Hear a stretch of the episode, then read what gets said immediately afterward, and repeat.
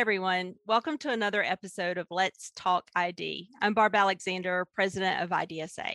Today, I'll be speaking with Drs. Dan McQuillen and Steve Schmitt about ID physician value and compensation.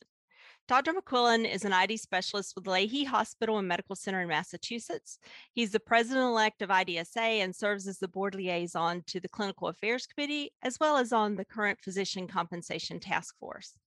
Dr. Schmitt is vice chair of the Department of Infectious Diseases at Cleveland Clinic in Ohio. He chaired the five member compensation strike team that the board had convened in February of 2020 um, that was tasked with developing a plan for addressing ID physician compensation. And now he leads the 10 member group whose job it is to move those plans forward. Doctors McQuillen and Schmitt have both served three year terms as chair of the IDSA Clinical Affairs Committee and on the IDSA Board of Directors. But before we begin our conversations with Doctors McQuillen and Schmitt, I wanted to give you a brief update from the board you know, it's really hard for me to pick uh, just a few items to share with you, but um, I've chosen three for this session. I, I think I've mentioned in the past, or I, am sure I've mentioned in the past, that IDSA has been working with the COVID Collaborative to develop and promote a COVID vaccine education campaign. Um, the collaborative performed extensive marketing research that showed while access to vaccines is still currently limited. Among the people who are undecided, the majority want information now in order to address their questions so that they're prepared when the vaccine is available to them. So, based on this, the It's Up to You campaign was launched on February the 25th, and it urges audiences to visit the Get Vaccine Answers website for the latest information about COVID vaccines. I just want to emphasize that um, the scope and reach of this initiative are truly unparalleled. More than 300 community based organizations, faith leaders, and other trusted messengers have been tapped to help us reach distinct audiences. I would just encourage you to visit the COVID Collaborative website to learn more about the campaign and also to access tools for leveraging your own influential relationships to get information about the vaccine into your specific communities. Um, now, while we continue advocacy efforts on multiple fronts, the topic that is drawing significant attention right now is the VALID Act, which seeks to redefine regulations for laboratory developed tests that are used for clinical care. IDSA certainly acknowledges the importance of ensuring patient safety, but we do believe that safety must be balanced with patient access to these high quality tests for infectious diseases particularly for those less common infections for which overall testing volume is low and for which there are no FDA approved tests on the market. We're actively working to find common ground to build consensus language among organizational stakeholders at this point so that uh, we're prepared as the bill is expected to be introduced into Congress soon. Finally, I want to make sure you're aware that IDSA is seeking applications for five positions on the IDSA Board of Directors that are going to be opening up in the fall. Please help spread the word among your colleagues that the application period is open. Even consider a gentle nudge for um, your colleagues who may have exceptional qualities for the positions, but that may be hesitant to apply. Um, IDSA depends on its members who volunteer their time to serve in leadership roles, and having a broad and robust slate of volunteers helps ensure that we're going to have the diversity and expertise at the leadership level that is so critical for guiding our organization forward. The deadline for application is April 16th, um, so please help spread the word. So now let's turn our attention to ID physician value and compensation for for background, you remember that in 2019, we conducted member surveys and interviews as part of the IDSA planning process, and that culminated in our five year strategic plan. Um, included in the plan are four major initiatives that we are to address, and one of the four is to quantify, communicate, and advocate for the value of ID physicians to increase professional fulfillment and compensation. Um, I think this initiative is particularly challenging as it requires us to really step outside of our comfort zone and to become self advocates. While superficially the effort may appear to be self serving, it's clear that the future of our profession is dependent upon us taking action now. Um, the membership has clearly identified that the lack of individuals entering ID and shrinking compensation and reimbursement uh, are critical challenges The board has heard this, and along with continuing our COVID related efforts, we have chosen to prioritize this problem for action this year. So, Dan, since you've been in the meetings as the board has discussed when and how to tackle this initiative, I'm going to start with you. Um, can you talk a little bit more about the timing of our work on this? Like, why now? Why this year in the middle of everything else that's going on? Thanks, Barb. I'll, uh, I'll give it a shot. Um, as you mentioned, the board developed a five-year strategic plan, and it was very clear that the most initiative for our members uh, was to advocate further for their value. And so when we began working through the process and on these initiatives and began to get started on the, uh, the ones that we identified as most important, the COVID-19 pandemic hit. And it pretty quickly became clear that significant IDSA staff effort would need to be devoted to our education and advocacy response because there really was a clear leadership void for scientific and medical uh, trusted information in our country uh, it certainly wasn't anything coming out of Washington. So the board identified and staffed up our rapid COVID-19 guidelines committee, and they produced living guidelines for treatment, infection prevention, and diagnostics in almost like warp speed, but not like the the, the national warp speed program. was actually successful. Um, these were were produced within six weeks of of starting, which is unheard of and they're living guidelines that all of our members and non-members have used to guide treatment of all of these patients. That combined with press briefings and clinician Zoom calls both filled a void and helped to establish both our society and our members as the trusted source of COVID-19 information. About the same time, I got together with uh, a fellow IDSA member, Rochelle Walensky, and we co-authored a study that was published in Annals of Internal Medicine, and it highlighted what we thought was a striking mismatch between where the the uh, pandemic was going in rural America and where ID physicians weren't. It turns out that at the time, which was in, I believe, May to June, the top quartile of counties with most of the COVID 19 cases were characterized by 80% of them having below average ID physician density or none. Um, and that two thirds of Americans live in the 90% of counties that don't have any ID physicians present. I'm sure all of our members know the central leadership role that we as ID physicians have played in our local institutions and communities uh, in responding to the pandemic. And unfortunately, the skewed distribution of ID physicians that we found in our study basically presaged the dramatic surge in cases in rural America. In the background of what we know over the past decade about declining numbers of trainees going into ID, the pandemic really highlighted the urgency for us to act now to grow ID physician value and compensation and try to, to, to really strengthen and reinvigorate our profession.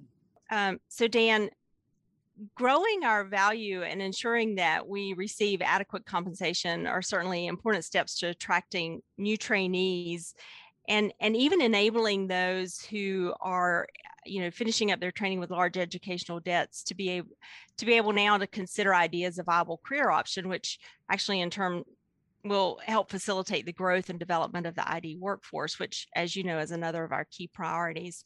But let's dig just a little bit deeper. In addition to compensation, the, the initiative specifically also calls for increasing professional fulfillment. Um, we've talked about this critical piece a lot at the board level. Um, can you speak to this? If you only talk about compensation, it can be seen as being incredibly self serving, which it is in some ways but compensation isn't the entire piece of of what we're trying to get at. I think the pandemic has has emphasized that the 24-hour day is not long enough for all the stuff that we have to do. And so one of the pieces that's really important in terms of value and compensation is the non-compensation things that we could argue for and we don't argue for enough. So for instance, uh, if we need um, we only have two infection preventionists and we really could use four um, using these techniques that we're going to develop to advocate for that as opposed to advocate for paying the physicians a certain amount more could accomplish similar things and might actually be easier to sell to some of the institutions for which we work. The ability to make our jobs more fulfilling on a day to day basis is almost as important as bumping up the salary level. IDSA and the CDC present the COVID 19 Real Time Learning Network. Timely COVID 19 information curated by clinicians for clinicians. Be the first to know. Visit IDSA's COVID 19 Real Time Learning Network for the latest COVID 19 resources for the frontline healthcare community. Go to COVID19learningnetwork.org. Um, Steve, let me pull you into the discussion now. Um, so you've been thinking on this issue of ID physician value and reimbursement for a while now. By while, I mean for for many years. Give us some data. What did the data actually show in terms of how ID physicians are paid in, uh, in comparison to other specialties in medicine? You know, just to sort of start by echoing one of the things that you said before, um, getting involved in IDSA is really one of the things I like best about my career. Um, and I view it as working and so supporting uh, my uh, ID friends and heroes like Dan and yourself and so many others. And certainly has not been just me uh, working on these uh, problems. There's been a number of folks involved, especially out of the Clinical Affairs Committee. But it's been uh, just recently that we started to take a deeper dive into the compensation tread lines to see where there are gaps uh, between ID and other specialties. and we've found that it's uh, not just the obvious differences in compensation between cognitive specialists like infectious diseases and some of the more procedural based specialties where there are big gaps in pay between us and them. But it's also that uh, a variety of specialties have experienced higher rates of compensation growth over the last five years, and uh, and IDs have been relatively flat uh, in terms mm-hmm. of compensation metrics compared to other specialties. So we're flat. That's not good. Th- this is not our first attempt at tackling the problem. What initiatives has IDSA actually undertaken in the past to address these problems? You know, we've really been involved uh, in uh, payment policy for quite some time got involved with the AMA CPT uh, and uh, RUC payment policy processes with Larry Martinelli, you know, about 15 years ago, I think, and then Dan and I uh, uh more recently, and then uh, most most recently, Ron Devine and John Fangman have gotten involved, and we've advocated there for many years for increments in reimbursement and restructuring uh, of the E&M coding and we've banded together with other cognitive specialties uh, in a cognitive specialties coalition to have a larger advocacy voice on these issues uh, on the Hill. Um, and then um, at, at, the clinical affairs committee level, uh, we started to look hard at the concept of ID value in the 2000s. Russ Petrak wrote uh, a paper about ID value in clinical settings in 2003, and Dan wrote a lovely review of the value of the ID specialist in non patient care activities in 2008. And so when I joined the Clinical Affairs Committee in 2008, there was already some momentum and strong board support to study ID value. And then that was manifested in 2009 as the formation of the Value Task Force, which I was honored to lead and and that task force uh, did big data studies that showed uh, our favorable uh, impact on metrics that the payers understand. So morbidity mortality length of stay cost um, across uh, big samples of the cms and then later private payer claims data and it was our hope that this would be parlayed into negotiating tools and some research into ID value. And certainly the research part has happened. And we've uh, pressed forward uh, using that data increasingly. In addition, there have been a number of other efforts in the society. So, uh, through clinical affairs, several of us have been involved in the MACRA process, looking at ID role in bundled care. There have been guidelines written and a handbook for OPAT. There's a telehealth task force convened to expand opportunity for IDs. Dan took a, a good hard look at fair market value for the effort involved uh, in infection prevention, stewardship. We began to advocate at the national level uh, with Congress and with CMS for these as separate work streams, not just lumped together, and for these to be mandatory programs to address the antimicrobial resistance crisis. And we've done uh, compensation surveys uh, looking at how we're paid across domains of practice settings and diversity. so this is really more than a decade and a half of continuous effort uh, in this particular area. It is a tremendous amount of work, but clearly, um, if the you know compensation curves are flat, um, that's not a good thing. Um, so that all these efforts combined have still not been enough um, to you know address the problem. So with this fresh look, what what major barriers now are you identifying um, that you plan to address this go around? How how is this going to be different? Despite all that effort, we still do have gaps, and we've heard that from the membership, and we've heard that from the compensation surveys, and the board, you know, has heard and has made it a strategic priority. And so uh, the compensation strike team was formed, as you mentioned, uh, which was really a planning committee of sorts to guide the efforts going forward. As an aside, I have to say that I'm really proud uh, that this group found time to, to do all of this in the teeth of the pandemic. Um, and uh, I have to say that we were really inspired by uh, the Herculean efforts of our colleagues out there uh, uh, fighting COVID, often without appropriate compensation.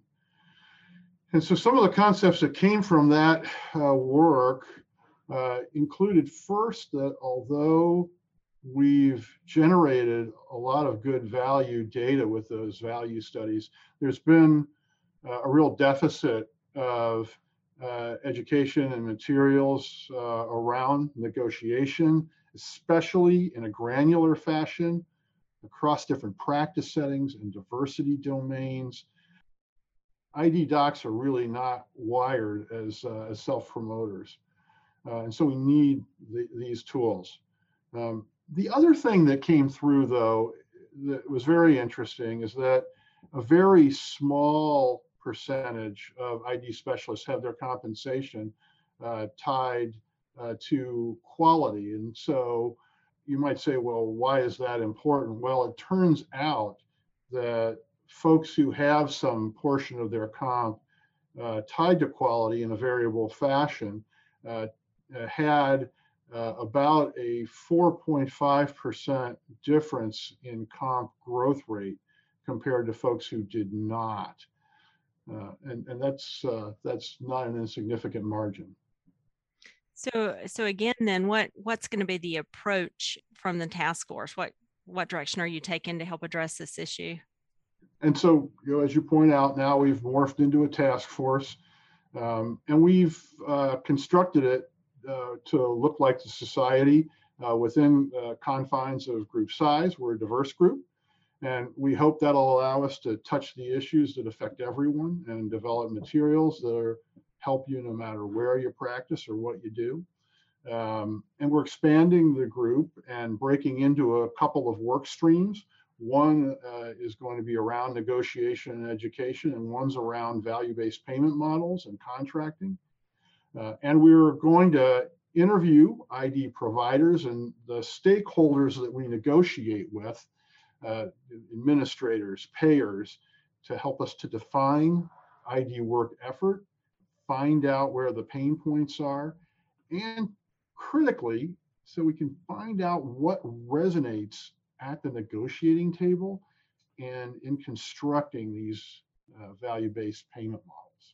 Right. So find out from the administrators themselves what they need to hear um, to to enable us to be more successful um, all right, Dan. So I've also heard him um, talk a lot about negotiation. Um, so this is the hard part, right? Let's talk about the art of negotiation and um, physician compensation. Why is this so challenging for us?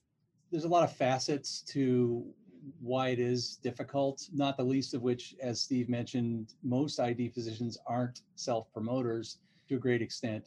We don't get any education in it as part of our fellowship training programs. So many of the, if not most of the graduates coming out of our programs are faced with having to go negotiate or, or interview for a job, but without having training in what kind of negotiating skills would be useful and potentially successful, and not really much information about what things you should be thinking about. It's really easy to say you should go to your hospital that you're going to interview for an ID job and say, well, here's what your infection rates are and i can do this and here's what your readmissions based on pneumonia are and i can help you this way it's hard to get that data just coming in and so the majority of people going into their first id job whether it's private practice or academics or whatever don't really negotiate their first salary job and that's that's kind of part of the problem that we face in terms of marketing how we do. There are plenty of infectious disease professionals who are members of IDSA who actually do get paid very well. We're very good as individuals in keeping how we get there secret from others, and we don't share it as well as we should. And one of the key underpinnings of this effort is to make kind of figure out what it is that people that do well do to get there and then use that and take advantage of it so all of us can take advantage of that and by by doing that lift the entire specialty up sounds good so we need to share and right. uh, share our successes and uh, learn to negotiate steve related to negotiation what what are the actual deliverables that we could expect to see coming out of this initiative and and do you have any idea when they may be available to us sounds like a big job, uh, and, and I think it is, and it'll be an iterative process. We also have to deliver uh, materials and strategies that are practical for everyone to use. You know, not every infectious disease doc has an MBA and understands those business metrics uh, right off the bat. Uh, so we have to be able to put it in a form that folks can understand and use. And in the next several months, we'll be bringing forward uh, better definitions of ID work efforts. So just what does an ID FTE look like. We'll be uh, working to define uh, compensation structures and levels across various practice settings. And so this is a very important piece is to get some of that granularity because we're certainly not a one size fits all specialty. And using uh, that information, the results from these key informant uh, interviews, I think we can expect to see uh, beginning in the fall, a series of resources, including things like practice briefs, case studies, education around work effort, identifying barriers, what are some of the facilitators of success, what are best practices, what are uh, approaches to increasing your comp across practice settings and diversity. We want to develop tools for all to use in negotiation something that you said about defining or at least standardizing an ID FTE and certainly resonates. I think it's a very important piece of the puzzle that will allow us to at least start from the same baseline in terms of what an expected workload is. Dan, I've heard it said that if there are no ID docs and salaries aren't rising, by definition, there's no demand. Uh, so basically, hospitals don't think they need ID physicians because our services can be replaced in a number of different ways. So, in other words, we're not valued.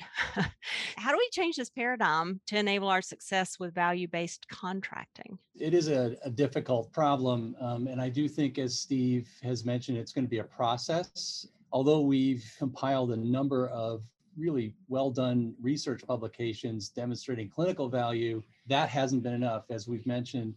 And also being involved in the AMA Medicare process to value um, E&M codes and other procedures, we've had some success. And we've had success with CMS advocating directly and also on the Hill. But it's clear that we haven't moved the needle enough. And I think that isn't really through the fault of us not advocating for it. It's just that the fee for service resource-based payments, they're skewed in, in favor of procedural specialties. And there's not really any way we as a, a specialty, even with other cognitive specialties, are going to be able to change that.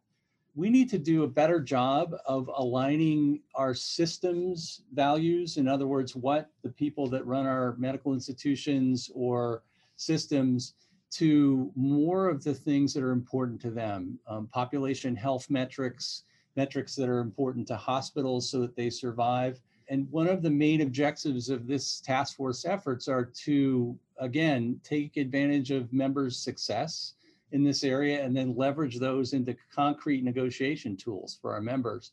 IDSA is going to continue advocating for the value we bring in our day to day activities and those activities are definitely influencing opinion and helping drive conversations. I've found that in advocating on the Hill when I when I talk to um, uh, staffers in congressional offices, they're well aware of that, um, and that makes it a little bit easier for us to advocate for ourselves in those settings as well. The pandemic has really highlighted how we're a critical component of being prepared for the next pandemic. We aren't necessarily the people that provide all the primary bedside care, but we sure as heck do influence that and influence how it happens in our uh, hospital systems. And we've been a big part of our systems getting through this in a financial way as well, better than they would have without us. So, Steve, what are the actual value based contracting deliverables that we can expect to see from the task force then? Right. So we'll be looking again in the fall to roll out some uh, guidelines and discussion tools on value based contracting, really looking at the various combinations of market and practice dynamics. And, and that really is to include picking and identifying appropriate metrics that IDs can influence. So, you know, Dan talked about that value that we bring in in pandemics, and so it's for us to find those metrics that we can influence in the hospital in pandemic and other situations to consider when we're engaging in these value-based arrangements.